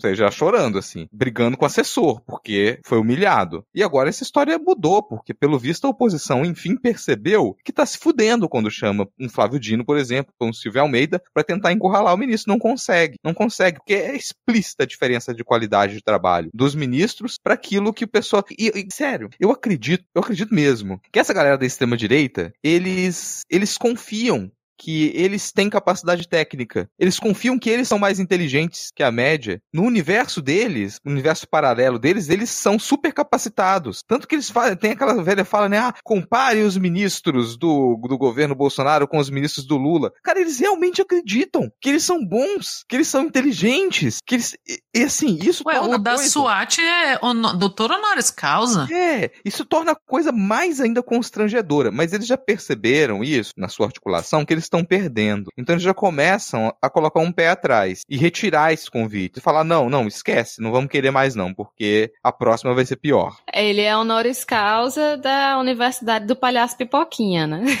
é, e, e honoris causa em artes marciais. é. Não, mas eu, eu só queria acrescentar, assim, como é deliciosa ver a cara de Sérgio Moro levando um, um invertido de Flávio Dino. Ele fica emburrado, sabe, menino, quando tá com a fralda cheia. Meu Deus, é muito bom demais. Olha. Coitada da conge, ter que aturar o mau humor depois quando chega em casa. Nossa, hein, imagina. ai, ai, ele riu de mim. Nossa senhora, pelo amor. E ele vai ficando puto, ele vai ficar, a voz vai ficando mais anasalada. Ô, oh, ministro, com deboche, eu não quero ser tratado com, com, com deboche. Ah, não. A parte é dele tremendo a mão, cara, quando segurava é, o microfone. segurando o microfone. Ele tava muito de ódio. pilhado. Mas eu entendo, vou de, não vou defender Moro, mas vou dizer que entendo, porque eu sou esse tipo de desequilibrado aí, ó. Quando me deixa nervosa, eu não tenho. Eu não sou nenhum Flávio Dino. Eu não tenho elegância audácia para ficar, elegância para ficar nervosa. Eu fico ridícula daquele jeito também, patética. É, eu começo logo a chorar, não vou mentir. Ah, ele chorou também, certeza. ah, com certeza, saiu Cara, e, e, olha, demorou, demorou, demorou, demorou pra alguém passar na cara desse ridículo essa história de SWAT. Cara, porque é, é constrangedor. E aí, toda vez que ele falava em SWAT, a própria direita ficava meio constrangida, quem tava ouvindo ele ficava, sabe, tipo, ai, não vamos, deixa o doidinho, não vamos responder. É, isso, isso é pior hora. do que, isso é pior do que os que o Girão falando em indústria da maconha. É, é pior, cara. É pior. É pior. SWAT, o cara comprou um uniforme, sei lá, na Amazon, e ele usa em casa e ele manda fazer foto, sabe? Que ele acha que ele tá na SWAT. É a criança que veste a roupa do super-homem e acha que é o super-homem. É. Cai do sofá porque acha que vai antes voar. Que me cobrem, antes que me cobrem, eu não vou pedir desculpa pelo Espírito Santo ter mandado o SWAT Capixaba e o Magno Malta pra lá, porque. Não, é, eu é, pediria, poderia pedir desculpa em outra legislatura, mas nessa não. Porque, bicho, o pessoal mandou, outros estados mandaram coisa tão igual ou pior. Então foda-se, sabe? Mas essas duas criaturas, elas vieram daqui. E aqui ele realmente se elegeu, toda a campanha dele era com aquele uniformezinho da SWAT. E tinha algumas que eles até colocavam só o colete e deixavam a musculatura de fora, pra mostrar os braços musculosos aqui. E se vendia como, olha, eu dou treinamento para a SWAT nos Estados Unidos. Que a gente sabe que não foi treinamento para a SWAT, que o pessoal de lá já desmentiu, falou, não, era uma organização de policiais que tinha alguma ligação muito vaga com a SWAT e contratou ele para fazer uma palestra, uma coisa lá, uma vez. E não era a SWAT, era alguma organização separada, particular lá de policiais, que, que em algum momento ele deu palestra. Sabe, a ah, especialista em treinamento de tiro. Qual é? Tem algum cursinho de oficina de tiro que tu fez e você acha que é especialista em oficina de tiro.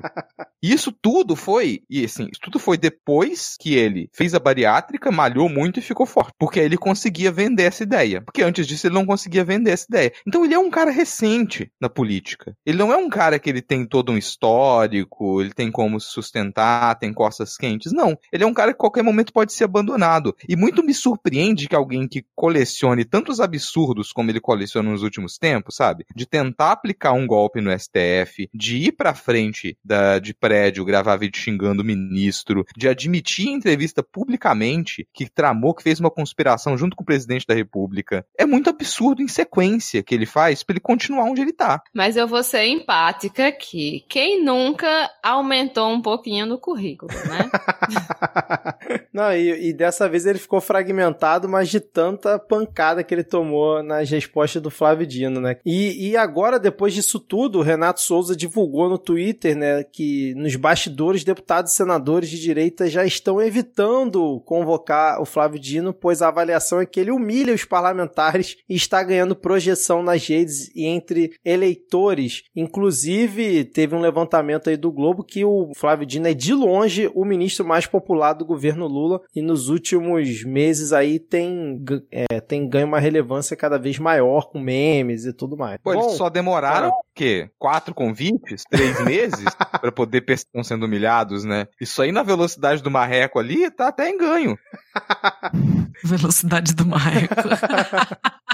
Ah, é. Bom, vamos agora falar sobre Congresso, pois tivemos, foi até a Thaís que trouxe essa notícia lá no nosso grupo, é, o governo Lula liberando 700 milhões em verbas para, para parlamentares em um único dia. Trata-se do maior valor já repassado em apenas um dia desde o início da gestão e representa 58% de todo o montante encaminhado até o momento. Isso ocorreu na última terça-feira, vulgo dia cadê? No dia 9, 9 de maio. E aí, segundo o levantamento do o Globo, a gente teve ali o PSD com 143 milhões, PT 136 milhões, MDB 91 milhões e União Brasil 75 milhões dos que mais tiveram emendas é, liberadas.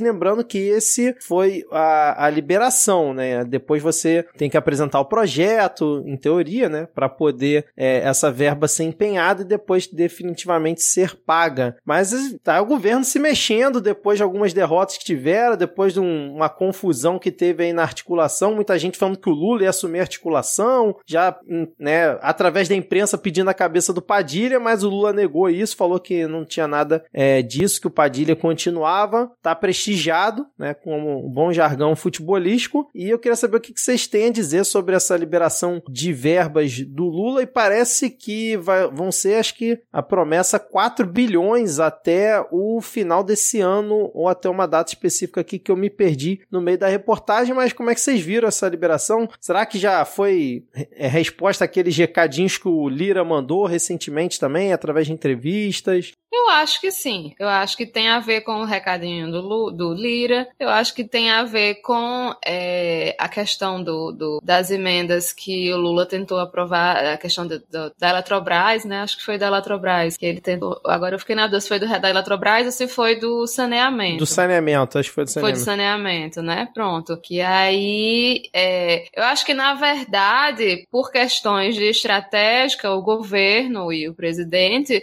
tentaram segurar essas emendas até e, e, tentar ir costurando as coisas na medida do possível. E aparentemente parece que esse era o momento assim de, de, de, de tipo, deixar o povo feliz, sabe? Lira soltou um veneninho, o governo começou a ter problema a aprovar as coisas, ele fez não, tá? Então vamos lá, vamos liberar aqui para ver no que é que dá. E aí vamos ver, né? Se se os deputados vão ficar felizes ou se vão agir como cobras que matam após serem chocadas. Eu acho que talvez não, Thaís, porque é aquilo, olha, Tô liberando 700 milhões aqui agora. Dependendo do comportamento de vocês, eu libero mais. Mais rápido ou mais lento. Então vamos ver o que, que vocês fazem a partir desses 700 milhões. E é claro, irrita gente saber que a política continua a ser feita assim? Irrita, mas não é surpresa nenhuma. Não é surpresa nenhuma. E eu acho que sim, o governo ele tinha que testar como que estava essa articulação. E convenhamos que não deve estar sendo fácil fazer essa articulação com a Câmara que a gente tem agora. E nas mãos do Lira. Não é uma articulação simples. Então eu, eu entendo as críticas ao Padilha, eu acho que elas são justas justas. Eu acho que elas são justas, eu acho que dá pra fazer uma articulação melhor, mas não é como se fosse o cenário mais simples do mundo para você conseguir votações positivas pro lado do governo. Então tem esses primeiros testes que foram derrotas do governo, que eu comentei aqui até antes, foram derrotas do governo, mas não foram necessariamente vitórias da oposição. Porque não é como se a oposição tivesse organizada para fazer frente ao governo. O que eles, que a gente viu foi uma cobrança por emenda e esses recados, mas não é uma organização, uma articulação da oposição. Não. Então agora é a chance do governo conseguir reverter isso e falar, peraí, a gente ainda, o cofre tá aqui, mas a gente ainda pode segurar. Vai comentar alguma coisa, Ana? Não, mas não tenho nada a acrescentar. Eu, eu concordo com a Thaís e com o Rodrigo. É, esse não é um. Eu acho que o Rodrigo resumiu bem. É, não é uma vitória para a oposição, mas é assim que eles agem. Um, um pouco de normalidade podre aí do, de como eles sempre agiram. É, só fechando essa, essa notícia, ao todo o governo já empenhou 1,1 bilhão em emendas e, de acordo com parlamentares, a partir do dia que teve a liberação da semana, né, seria possível fazer indicações para emendas discricionárias. Elas sairão do Ministério da Saúde, da Codevasf e do FNDE por meio das,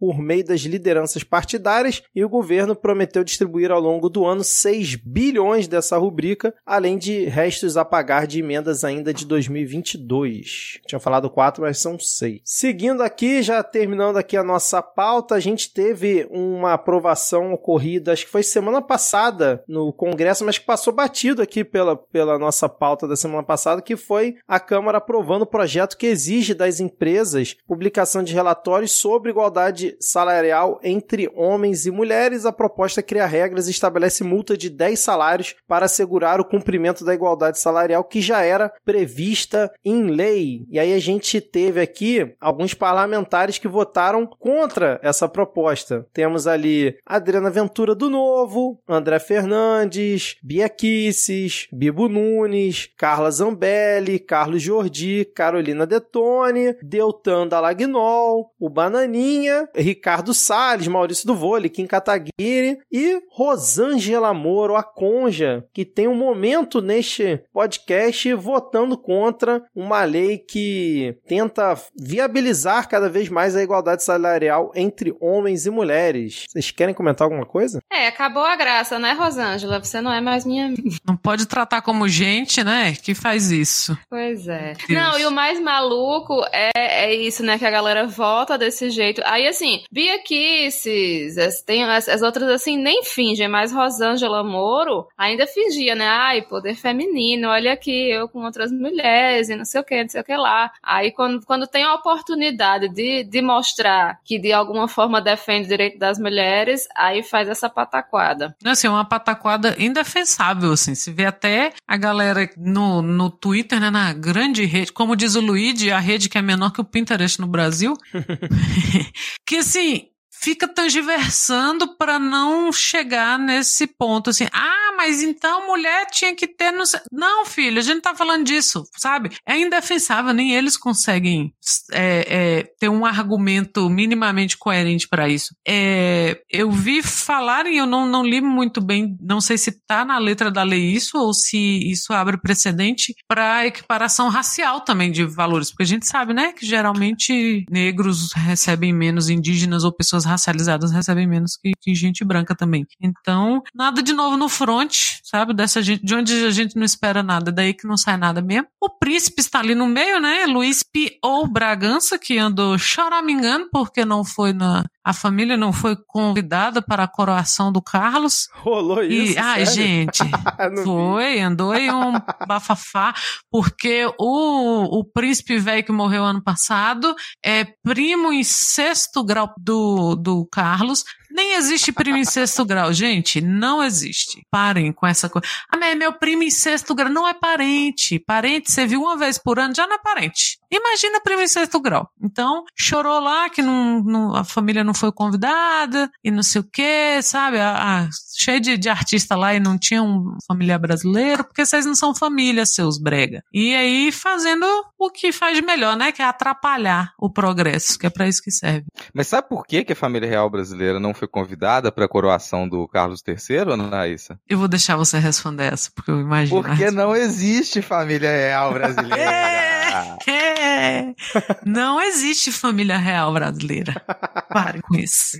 Ai, meu Deus do céu. Bom, falando em família real, e vamos aqui para o nosso último tópico, eu confesso que eu acompanhei pouco isso, mas eu vou deixar aqui para vocês comentarem, se vocês quiserem, que foi a passagem do Lula ali na Inglaterra, ali por Londres, para a coroação do Carlos III e também teve ali um, um encontro com o primeiro-ministro e outras agendas lá no Reino Unido. E essa ida do Lula a Londres causou aquela polêmica polêmica toda da diária do hotel em que Lula estava hospedado, que a Band tinha divulgado que custaria 95 mil reais, poderia chegar até 95 mil reais, e depois ela fez um editorial dizendo que o máximo que uma diária poderia chegar nesse hotel é 37 mil reais e pediu desculpas por ter inflado os valores e tal. Mas vocês viram alguma coisa, acompanharam como é que foi essa visita do Lula, alguma coisa a comentar sobre mais essa visita do homem que não para, que é Luiz tenho dois comentários. Primeiro que essa história, esse hotel e essa suíte onde o Lula ficou é exatamente a mesma que Jair e Michele ficaram quando foram pro enterro da véia, da Isabel, e gerou-se, eu não sei porquê, um, uma ideia falsa, porque não faz sentido nenhum, de que eles tenham ficado na embaixada. Eles não ficaram em hotel, eles ficaram na embaixada. Aí a pessoa imagina o quê? Dormiram num colchãozinho, né? Igual as pobre do Assange. Não foi isso, eles ficaram exatamente na mesma suíte, porque é assim que você faz. Já tem, já tem o contato. Pessoal, quem trabalha em, em com evento sabe que você não vai inventar roda toda vez que. Já deu certo? Hospeda esse filho da puta lá.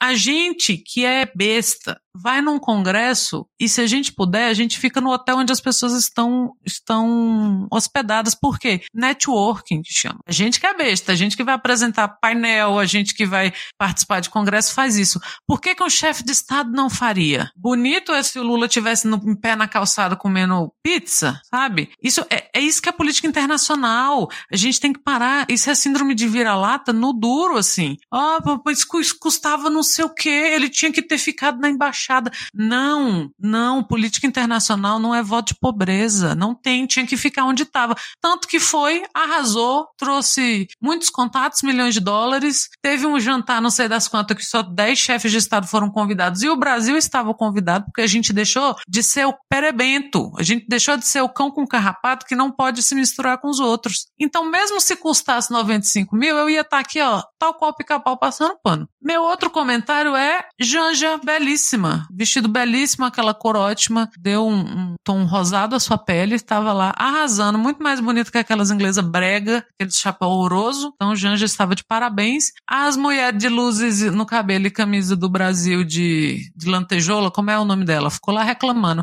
Ai, porque parece a cortina da casa da minha avó. Minha filha, a cortina da casa da minha avó era feita de lençol. Então, assim, não parece. A Janja estava belíssima, mais um look aprovadíssimo. É, agora é a, como é que é? A cortina da casa de vó metafórica, né? É, tudo é, uma, é, é, a cortina da casa da avó metafórica. É, e parabéns, Janja, porque realmente é a única pessoa capaz de se vestir toda de laranja e não parecer nem uma, alguma pessoa do Hare Krishna, nem um ativista do Novo. Então, Sim, então, tá vendo como funciona? É. Outro comentário, um bom lembrete aqui é que, cara, mentiram que era 95 mil a diária, mas eu quero lembrar que o governo de São Paulo, Tarcísio, pagou 100 mil para uma assessora em um evento religioso recentemente recentemente. Olha aí. 100 mil para uma assessora em um evento religioso totalmente irrelevante para a política de São Paulo e o pessoal tá chorando 95 mil que não foi em uma suíte. Se faz as contas de toda a comitiva brasileira, você chega a um número aproximado lá de 300 e poucas libras por diária, diária por pessoa. Ou seja, Lula e Janja podem abrir um blog de viagens e explicar como economizar em uma viagem para curtir ali a coroação de um novo príncipe na Inglaterra. Porque economizou pra caramba, muito. Ficou muito barato, além do que, né, como a Ana Raíssa falou, já trouxe muito investimento para o Brasil. Porque eu gosto disso, que o Lula chega nos lugares, ele já chega com o celularzinho de algum assessor ali, porque ele não tem, né? O celularzinho jogando, clica aqui para fazer o pico. Porque é isso, cara. Todo lugar que ele aporta, alguém vem e faz investimento no Brasil. Agora, você imagina se ele tivesse num, sei lá, num hostel, num Airbnb, e ia chamar lá o Rishi Sunak para fazer uma reunião com ele, ali no sofazinho da sala, né? Do, do Airbnb onde ele tava. Não ia rolar. Não ia rolar. Então conseguiu chegar lá, trouxe investimento, fez o papel diplomático que tem que fazer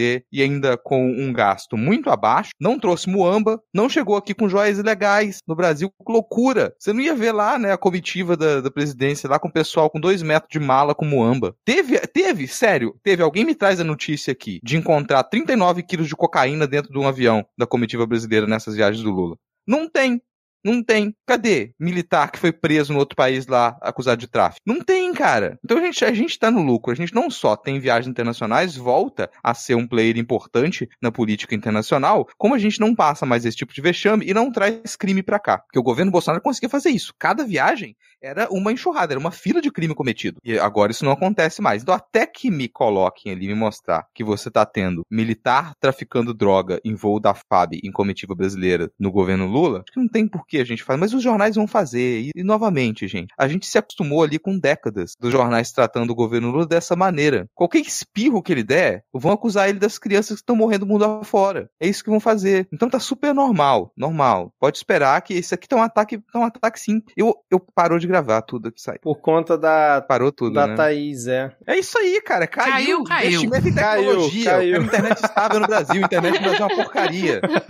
Por que, que a internet no Brasil é uma porcaria? Porque anos atrás foram lá privatizar as redes de telefonia, achando, opa, vamos melhorar a telefonia no Brasil. Resultado o quê? Depois que privatizaram, a gente teve o boom da internet e a internet no Brasil ficou sob domínio das redes de telecomunicação privatizadas. Então tu vai reclamar de internet no Brasil, reclama da privatização das telefonias. então, o comentário do Rodrigo foi completamente interrompido aí por conta da, da internet, então vamos seguir aqui a partir dessa essa reclamação, dessa cobrança de Rodrigo Hipólito aqui, agora com as teles. Eu fui atrás, Ana Raíssa, só pra gente fechar, da reclamação do... Cadê aqui? Como é que é? Do Dom Bertrand? Como é que é o nome? Dom Bertrand de Orleans e Bragança, numa reportagem aqui da BBC, assim, ó... o desconhecido parentesco. Começou, amor.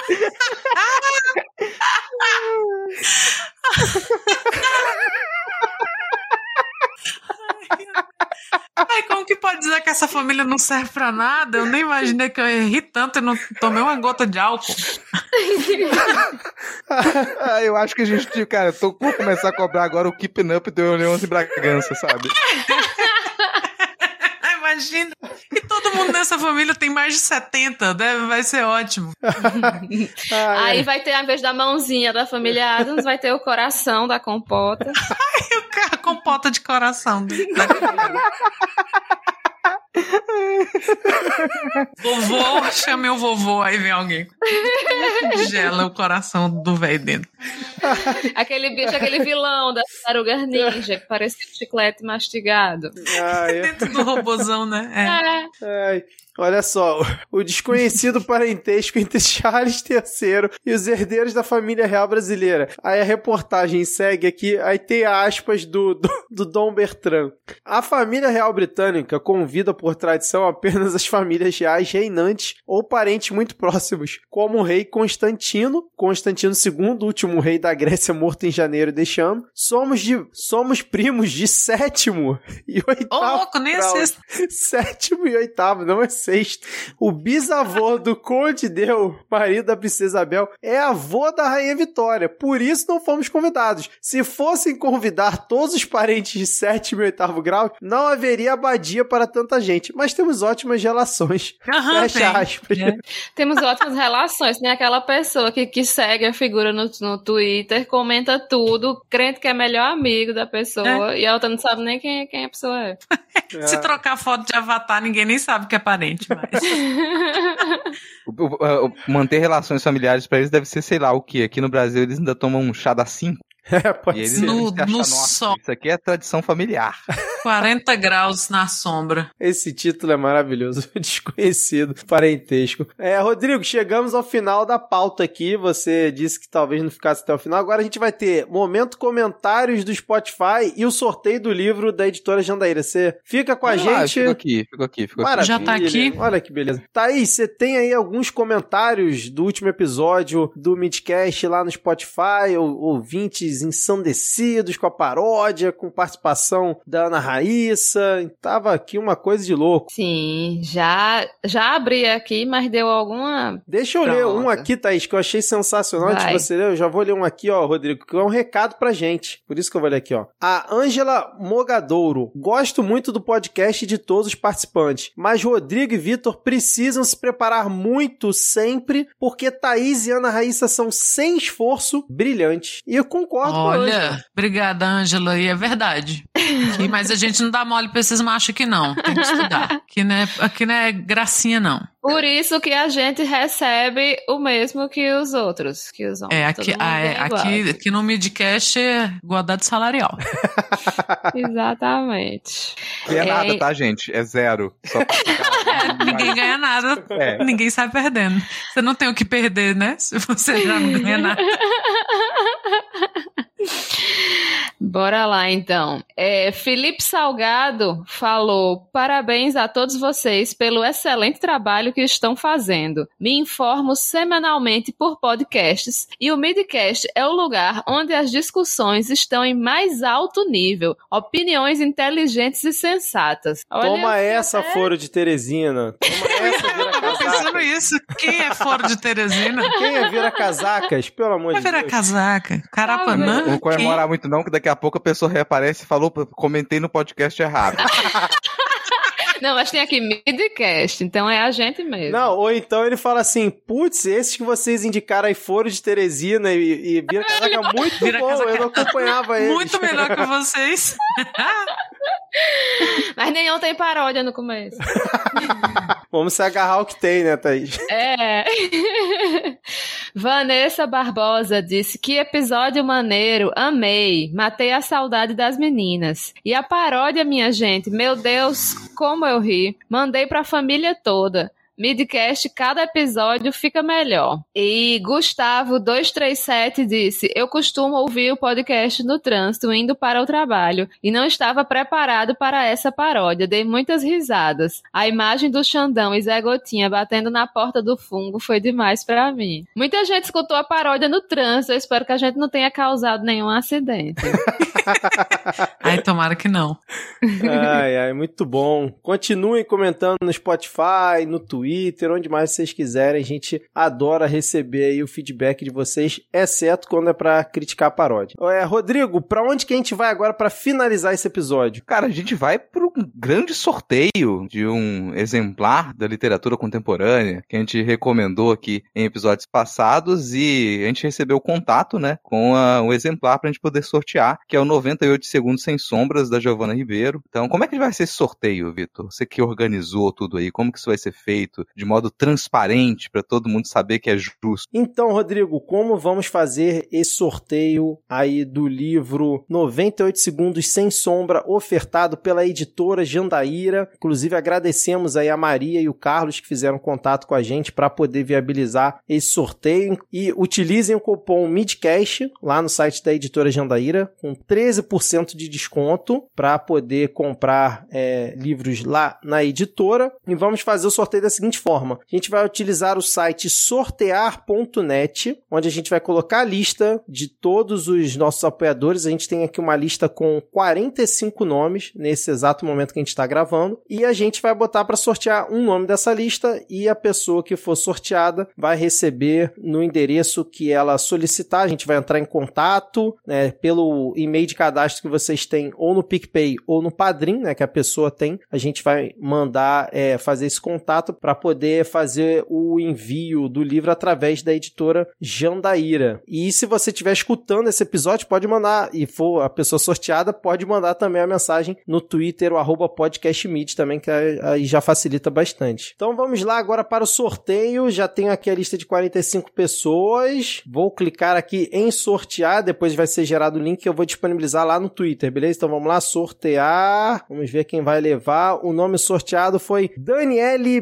Baby Pereira da Silva é a vencedora aí do nosso sorteio para ganhar um exemplar do livro 98 Segundos Sem Sombra, ofertado pela editora Jandaíra. Fechou então, gente? Rodrigo, Parabéns, agora você vai Daniele. poder também, se quiser, usar o cupom Midcast comprar uma, uma versão do livro para ler em português, cara, já que você é a pessoa que tinha indicado aqui pra gente o 98 Com certeza, Segundos cara. Sombra. Quero, quero comparar as traduções aí, mas não tenho dúvida de que ficou muito bom. E, gente, dá uma passada lá no site, editorajandaíra.com.br. O site é muito bonito, tudo separadinho direitinho. Tem muito mais livro interessante também. Então dá uma passada aqui de autores e autoras, uma lista ótima, assim, só nomes que já dá muita vontade de, de adquirir o material, com 13% de desconto ainda, né? Vale muito a pena. Então, Daniele, se você quiser facilitar aí pra gente, manda uma mensagem lá no Twitter informando seus dados pra gente poder repassar pra editora Jandaíra. Alguma dica cultural pra gente encerrar de vez esse belo episódio? Bom, eu comecei a assistir uma série nova do Star Trek.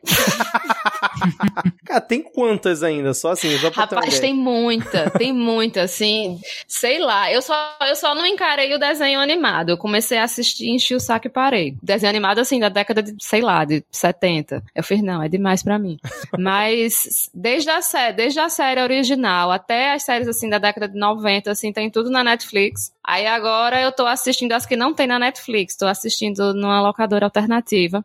Mas é a série Picard, que é da Amazon Prime, e que traz um, um, um capitão que era de uma série da, da década de 90. Eu não, não tô me lembrando agora qual é a, a série, eu acho que é New Generation, que é com o professor Xavier, como é o nome dele? The X-Men.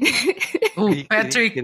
O ator, não sei. O o ator. ator. Ai, meu Deus. Enfim, ele fez esse personagem, o Capitão Picard, é, na série da década de 90, e agora ele retorna esse mesmo personagem muitos anos depois, ele já velhinho, e aí é uma outra história, enfim, e tem toda essa cara de série dos, dos anos 2020, né? A da- da- dos anos 90. É bem aquela coisa assim, aquelas séries com muitos episódios, e cada episódio é uma história e essa outra não, é algo mais assim, atual mesmo. Então eu comecei a assistir ontem, né? Assisti só o primeiro episódio, mas como eu, eu gosto muito e é o que eu tô. tô que o que eu tenho assistido na minha vida nos últimos anos é só Star Trek, então tô atualizando vocês. Mas, é, só para não passar batido, chegou um monte de livro novo aqui na Miramar Livros. Eu nem cadastrei tudo ainda, mas tem a biografia do Lula, tem muito livro da Octavia Butler, tem livro do José Faleiro, do Ferrez, enfim, tem muito quadrinho do Marcelo de Salete, que é um quadrinista maravilhoso daqui do Brasil. Então, se depois que vocês comprarem na Jandaíra tiver sobrado dinheiro, use o cupom Midcast também na Miramar Livros, que também tem 13% de desconto. Eu tô colocando no- nos stories lá, nos destaques de novidades, as coisas novas, porque eu ainda não cadastrei no site, que demora mais um pouquinho. Mas quem quiser dá uma olhada lá e manda uma mensagem no Instagram ou no Cara, eu vou indicar falando. Se você não tá com dinheiro, tá com dinheiro nenhum agora, tá- mas você quer ler, dá pra você procurar revistas gratuitas aí pra, pra leitura. E, bom, então vou fazer uma sugestão aqui agora, que é mais baratinho. Você quer fazer uma, uma leitura de contos recentes? Acabou de sair a revista Eita,